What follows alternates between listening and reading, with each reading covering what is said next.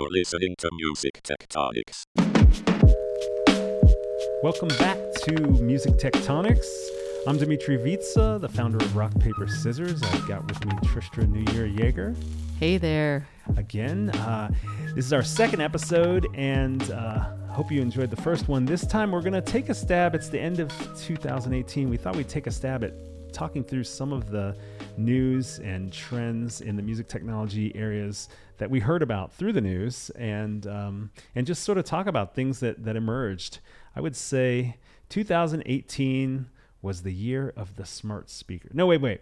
2018 was the year of the music IPO. No, no, no, wait.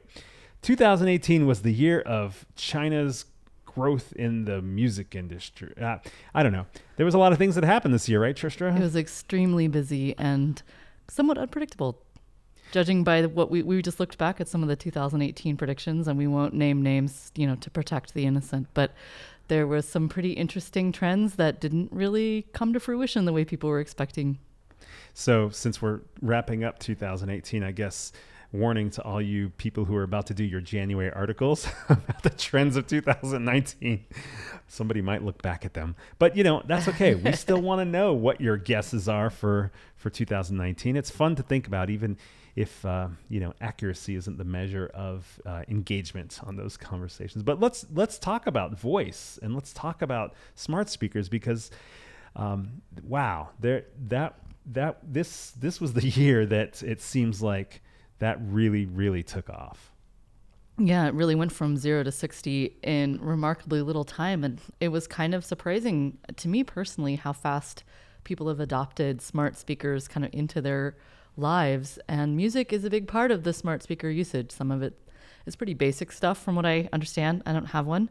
Um, I'll full, full disclosure here. Um, but it sounds like people are using their speakers to find um, music, though sometimes apparently Alexa um, and other uh, assistants can be quite cantankerous in their ability to find what you're looking for. Um, I know that there's been a lot of development and improvement in um, Alexa's ability to find music contextually. And there's been a lot of use of lyrics and other um, ways to find music that um, is really, really optimized for voice. So it's interesting how things are shifting, and it'll be fun to see in a year or two how people understand um, what are the essential sort of fields they need to know in terms of well, how, how can you how can I find the music that I want to hear right now? Do I need to ask for a mood? Do I have to ask for certain lyrics? Am I looking for really specific info on artists? Um, that'll be really really interesting to see how usage evolves. Well, I mean, to me, the the whole um, voice and the smart speaker.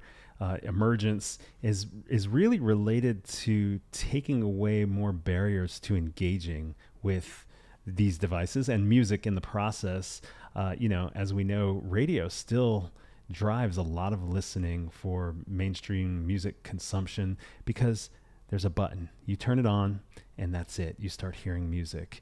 And uh, you don't even have to change the station, but you could. You've got presets for your stations and so forth. So you're not picking what am I going to listen to, what mood am I going to listen to, whatever. You're just turning it on. And I think that's why. And of course, people spend a lot of time in their cars as well. But voice and the smart speaker basically takes that type of experience and puts it in the atmosphere of your home and your office, wherever you are, to where, yes, you might have to say something. Hey Alexa, sorry, I just triggered your your speakers all around podcast land there, uh, and and get something going in terms of a you know a, an artist, a song, an album, a mood, a playlist, whatever. But it's this idea that technology, it's not not just mobile anymore it's ambient. It's it's the the world around you becomes the technology. So it, it removes barriers for people to listen to more music so increased consumption and also um, new forms of discovery as well because you won't be typing you'll be talking and what will you be saying? You know hey i've got a dinner party coming up uh, give me a latin themed thing for my empanadas or something, you know, whatever it is. and, so. you, and you end up with reggaeton, which may or may not be the atmosphere you're looking for. Um, yeah, there's. It's also going to be interesting to see if music becomes almost like we were talking about, like a utility where people expect to have some kind of ambient environment you know not not that we're all going to become um, you know the equivalent of music constant music consumers i know that dates me but um, Uh, will we want environments where music is constantly our companion, even at even in ho- at home, instead of having, say, the TV on or other ambient noise that may be a little less um, harmonious, um, depending on what our activities are. So uh, that could be an interesting development. We'll see is how people actually. Uh, begin to shape their environments through constant music or sound engagement. You know, I'd also say, and this is related to the smart speaker, is that 2018 was a big year for metadata conversations in the music industry and how using metadata as tags and triggers and anchors for accessing um, songs and, and playlists and, and so forth really is reaching a new level of maturity uh, in the in the streaming and digital age, which is pretty interesting. Um, but uh, now with the quick emergence following that of the smart speaker, there's additional steps for um, catalog uh, rights holders and pro- music producers and so forth to make their music ripe for that kind of voice activated access and discovery. So it'll be interesting to see. And then if you take this to another kind of um, practical level, we've had we've seen a lot of different products uh, emerge in the smart speaker space, and so you see you know, you see the the the, the Googles and the Amazons and the Apples all and the Facebooks and the Facebooks all launching stuff, including smart speakers or these now. If, if to, to to date this episode for future listeners, right now on TV uh, and Netflix and so forth, there's tons of ads for not Netflix on Hulu. There's tons of ads for Facebook Portal and Google's version of this little screen with a speaker and so forth. Where now they're expecting you to have these little space age things not in your pocket, but on your desk where you're instantly talking to friends and family. Um, so, oh boy, yeah, exciting stuff. The other side of the data um, equation in that we were both talking about before we started uh, this conversation, Dmitri, was how more and more data is being unlocked to artists and labels and their teams. So um, I think almost every streaming platform has begun to offer um, artists and and you know the people who love them and, and tend them um, opportunities to see exactly what's happening on their platforms. And there's also other other dashboards where artists can get a bigger picture view across platforms and services as well. And so there's really been a, a bigger um, emphasis on the artist side on looking at data, not just how do we, you know, what, what kind of tags and what, what do we put into these fields here for our recorded music, but how do I understand what's happening with my music now that it's released? So there's some that's a really interesting side of things, and I feel like that's that's a place that's going to be really fertile for further um, innovation, deeper understanding. We're going to see lots of very niche uh, approaches that then tweak these this data in really interesting ways and let people do some really interesting things and engage with their fans um, or figure out some way to make their career uh, shape it in a, in a different way than they would have been able to do without that information. Yeah, I think about uh, Linkfire got some nice references at some of the uh, music industry trade conferences this year and seems to be picking up a lot of traffic. A service that looks like you're getting a one placed uh, landing page to access different streaming services based on what you're subscribed to. So an artist or a label can put this landing page powered by Linkfire, and you can click on the Spotify one because you have a Spotify subscription, or you could click on a different one for access to another music page and, and so forth. And um, it looks like oh it's a fancy bitly but in reality there's a lot of other data tracking seeing where conversions happen down the line what the consumer the fans interaction is with your music later so you also have these other like you're saying other layers of data as well uh, companies like chartmetric and soundcharts also providing access to data across um, streaming services learning more uh, insights from playlists and, and so forth. So, um, you know, I think there's still quite a bit of um, outcry from the creator community about whether streaming services are paying enough um, and you know whether uh, artists that are full-time career musicians can make a living through these streaming services. So it's early days for a lot of those artists um, especially the ones that haven't built up a mass audience to know whether that data is enough value to start monetizing more. But I think it's still early to say. And in fact, um, you shared with me the the uh, Benedict uh, Evans yeah. uh, article that basically uh, a couple of weeks ago actually that basically said we're we're at the end of the beginning. Um, which I think a lot of these things, these things that we're going to talk about throughout this episode, and a lot of the news of 2018 was sort of showing, wow, we've reached this le- level of maturity in this digital space, but it really is just the beginning. We may be at the end of the beginning, and there's so much more to happen. And, and so even when you know a Spotify or an Apple Music uh, artist platform says, "Oh, look, we're giving you this data," and the reaction is, "Eh, what I really want to do is get paid." Um, it's still just the end of the beginning. I think you know this is just it's like we've got to the starting line again, and now we have to begin building from there. And there's uh, speaking of streaming services. Here's going to be watch the segue, guys.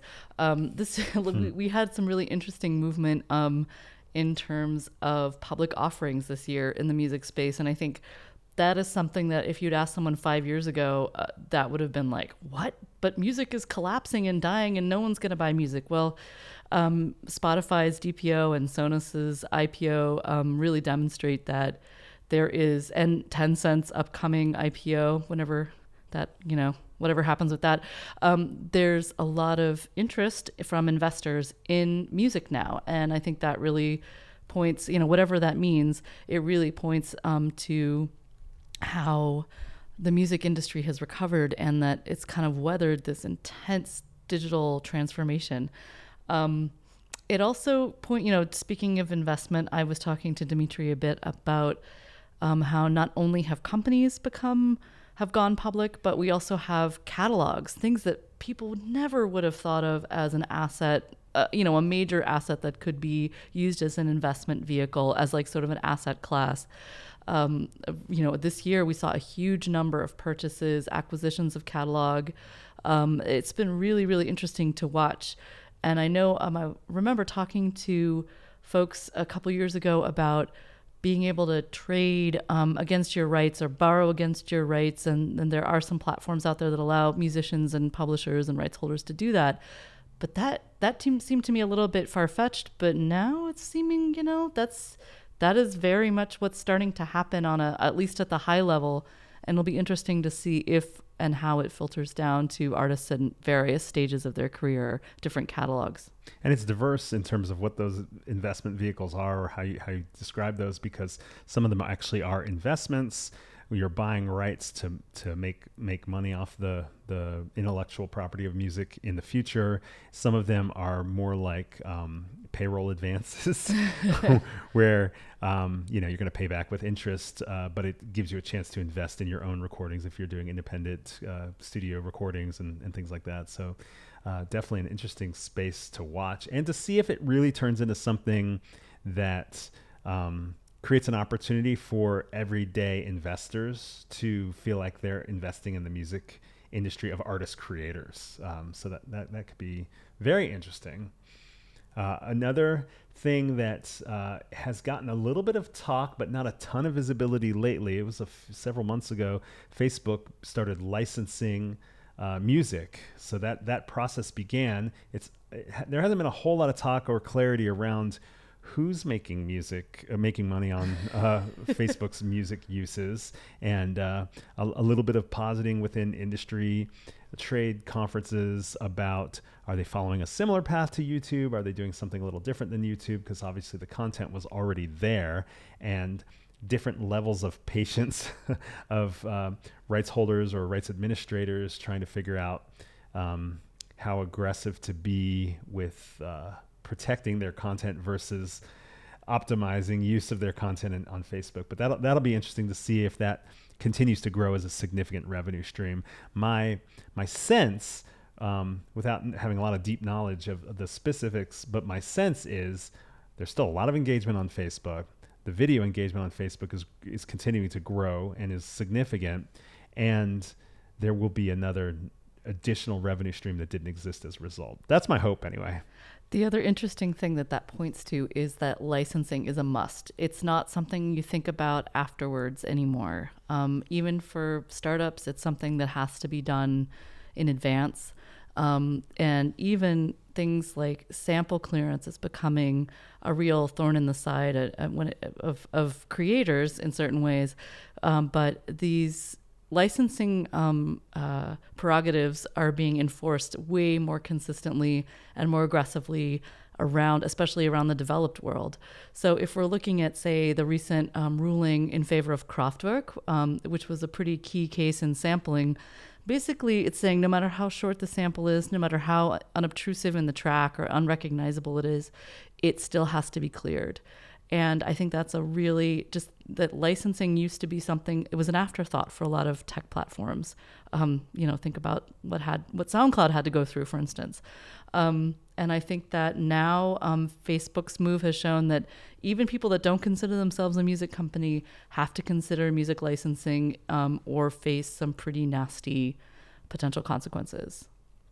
Speaking of SoundCloud, I would say another interesting thing uh, about 2018 is that SoundCloud didn't die. uh, there was that moment where you there was some news about um, various uh, hip hop artists abandoning SoundCloud and uh, people being worried that maybe the, all their content would be shut down with SoundCloud, and so they were moving on to other things and so forth. But um, it didn't it didn't play out in the worst case scenario, which is nice to see.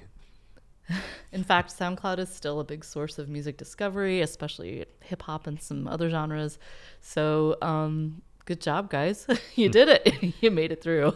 and, and, and, and, while we're making broad brushstroke comments about a trend for a specific company over the course of this 2018, YouTube made lots of announcements this year. There was a lot of uh, uh, Cohen uh, statements and. Um, I think YouTube Red got its real strong rollout this early early this year.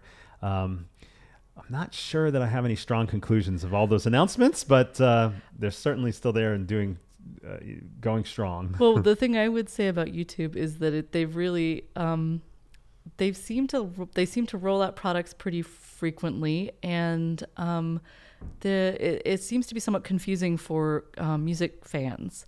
Um, no one knows what premium versus music versus you know what key was read. Like what do what do I actually need to get what I want from YouTube? And and most of it is like, well, I will just watch these stupid ads. Um, that's the, or these wonderful ads, depending on your perspective.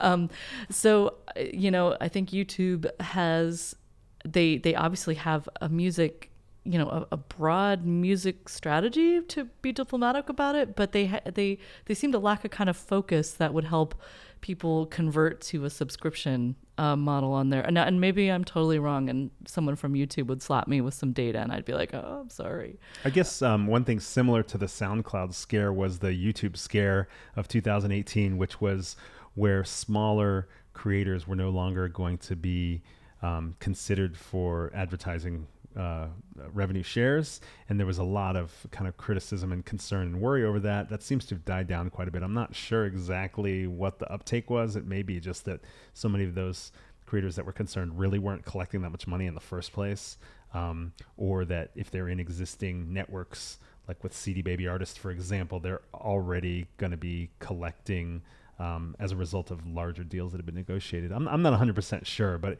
but there was a moment where there seemed like there was a lot of uh, concern from the creator community on that. Yeah, it's been definitely uh, an interesting year for YouTube news um, on the creator side and on the product side. So um, it'll be interesting to see if they how things you know sort out in 2019. Um, one thing that YouTube has been very vocal about in very recent weeks, and this is pretty fresh news, is Article 13 and some of the uh, safe harbor restrictions in Europe, um, things that musicians and other rights holders have been asking for around the world for years. Um, slightly uh, similar to the Music Modernization Act, though I think the emphasis of the Music Modernization Act is is a bit different. But there are some similar there's some similarities in that both are trying to address uh, the current state of digital of you know the ability to pass uh, content around so so easily and for people to uh, upload things or share it across like myriad sites uh, very very simply. Um, so it'll be interesting to see how that discussion plays out as well uh, in terms of how do we how is licensing going to play with some of these restrictions um, on you know on safe harbor? Uh, will there be a big case uh, where someone has to face some pretty ex- uh, extensive um, penalties from the EU because they allowed something to be posted? Have we are we going to finally have a solution for you know take down and stay down for people who are consciously trying to violate um, a rights holders' uh, rights and and you know right to revenue. Um, that's a this is going to be very very interesting 2019 when it comes to some of those issues. I think. You know, another thing that um, played out quite a bit in 2018, especially earlier part of the year that I think is going to play out again in 2019 is the differentiation between music streaming services. Um, there's some organic differences as a result of how they came to be, um, ranging from Apple's legacy as the original kind of MP3 um, leader versus YouTube's uh, video focus versus Spotify being created from scratch for what its purpose is now.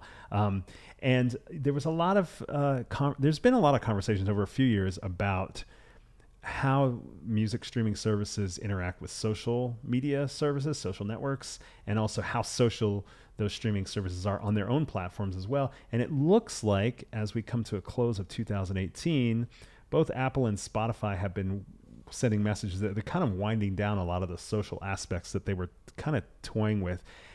I think originally mostly as differentiators from competitors, um, but possibly also because they thought it would actually augment use um, if people could interact around music on the, the their native platforms. But it, it'll be interesting to see whether somebody else comes out with a more social way. Interestingly, a lot of the social interaction around music in apps and online are more like the uh, Musical.ly TikTok types of um, platforms where it's it feels a little more like you're creating content for your friends first. Um, not that that's the same as listening to um, recorded music from the industry from studios versus uh, people doing kind of like karaoke and dancing up steps and doing all that kind of stuff. Yeah, it's been it's it's interesting to see how a lot of experiments that were outside of both of those ecosystems have, have kind of struggled to get a really strong foothold. Though I'm sure they have their popular their users who are you know diehard fans because the, everyone seems to agree that music should be social and somehow it should take. And there's just there's not really been something that's really clicked um, perfectly with all of these different music loving contingents um, and, and audience segments. One thing that's interesting about Facebook that I wondered as they kind of slowly and, and very quietly dial back their social aspects is are they looking to pull a Facebook and become oh which which company do you mean? Uh, um, sorry, uh, Spotify. Yeah. Um, as they roll those things back, are they thinking that well maybe we could start uh, they sort of there's been some indication that Spotify hopes to own, you know, in, in, hopes of becoming profitable, to own both sides of the market, so to speak, so that the artist side would have to pay for additional access to fans and. Um, that's I, am wondering if that's on its way or if that might be that might be a total red herring and something I'm just making up. But it's interesting. You're, you're, saying that because Spotify editorial playlists are so strongly surfaced and the user generated ones are getting a little bit lower in the searches or Yeah, that you and also that there there's some other aspects like it's harder and harder to see what your friends are listening to and it's harder to find kind of again that more social stuff that you could used to be able to do. I mean, it's still easy to share um, links to songs or albums or artists, etc. Uh, but doing it within the platform is getting harder, and it's kind of de-emphasized because I do think that Spotify wants to have control over those channels so that eventually they could be monetized.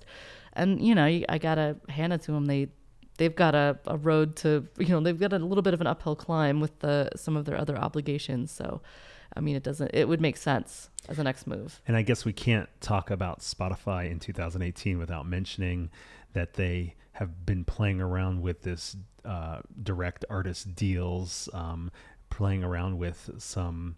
Uh, key marquee artists trying to go direct deals with um, with some hints in the media that maybe they're trying to pull what Netflix pulled in terms of having original content without having to work with um, um, record labels and uh, and then going all the way down to the chain to oh you can upload directly to Spotify. So it it's it's interesting to see. And again, I don't know whether this is just to differentiate from competitors or if there is some larger economic model shifting that they're they're aiming towards. It's kind of hard to predict how it will go and whether they really want to provide customer service to the long tail of, of hundreds of thousands of artists. Sure, that uh, sounds like fun.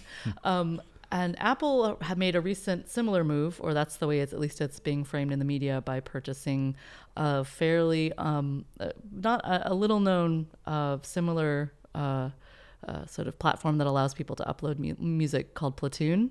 Um, and then I, I don't know whether there's some uh, that's also a play for data or they have some cool backend thing that that is their secret sauce.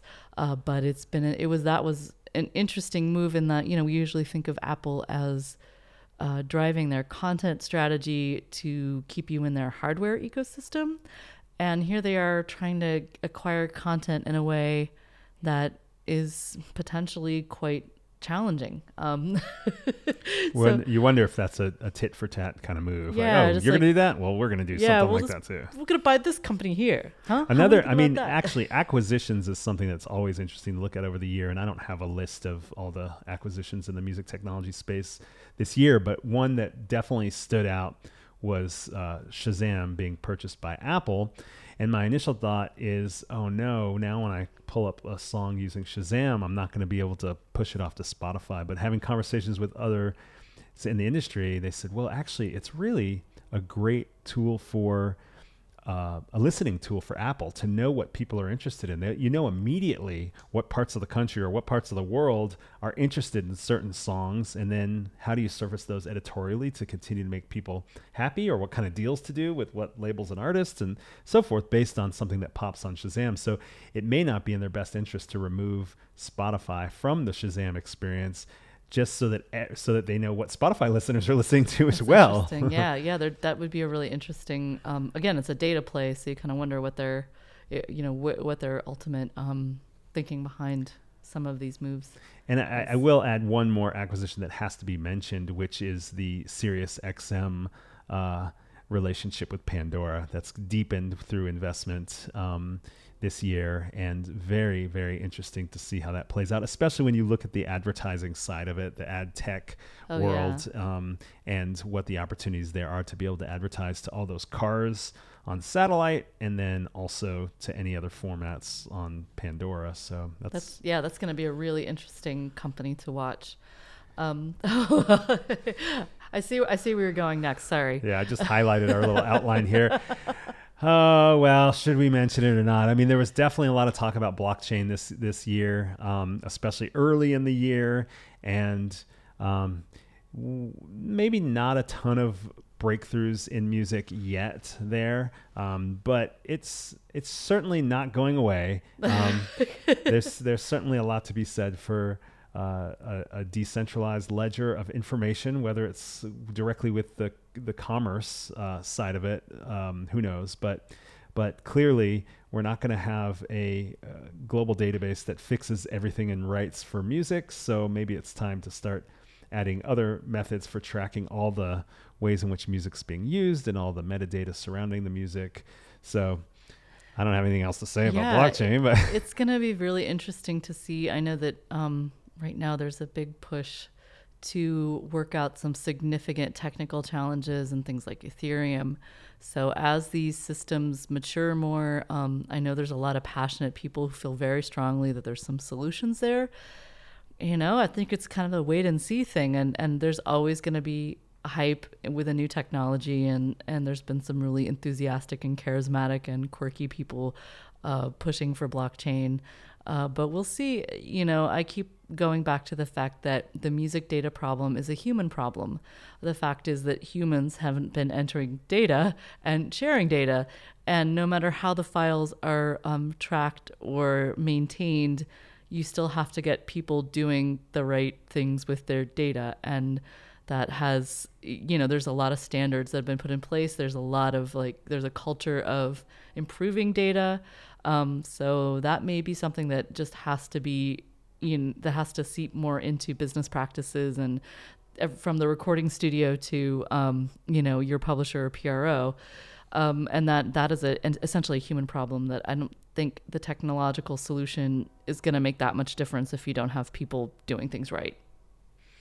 And in recent years, we're seeing the use, probably one of the earlier uses of artificial intelligence in the music industry has to do with data cleanup, has to do with um, understanding the likelihood that you're matching the right payments based on the correct rights and the right territories and, and so forth.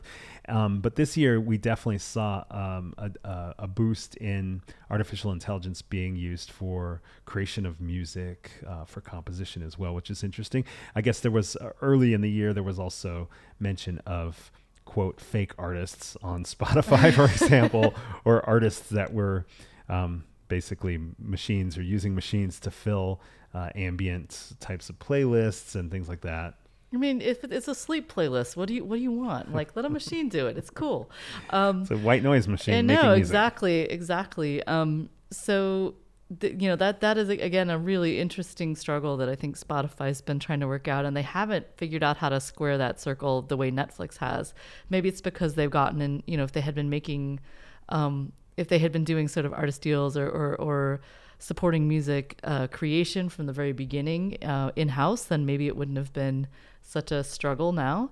But um, AI is going to really change things because not only can you have these sort of uh, interesting projects um, that are hybrid um, AI human performers, but you also have, you know, uh, things like uh, Little Mc- little Miquela, I would say, is that how I'd pronounce her name, who is completely um, algorithmically generated, um, or more or less.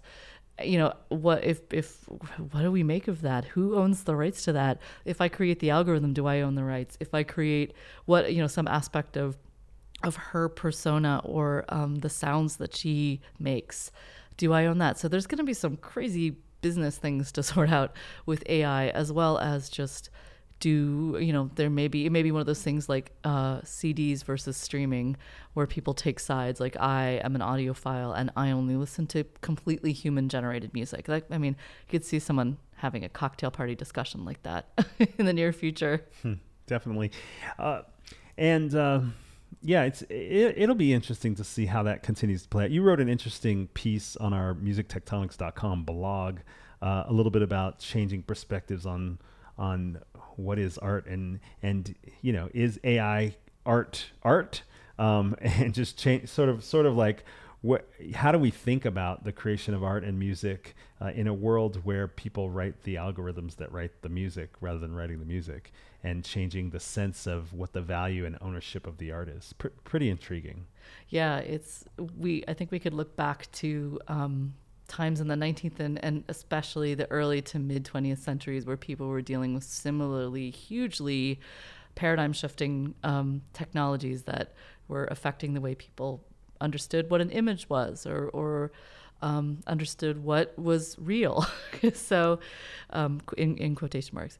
So there's there's a lot. I think one thing with technology that we forget to do is look back and see how humans have coped with technological change in the past because where we are now is unique, of course, but it is never completely wholly cut from a new cloth. It's always got some continuity in there.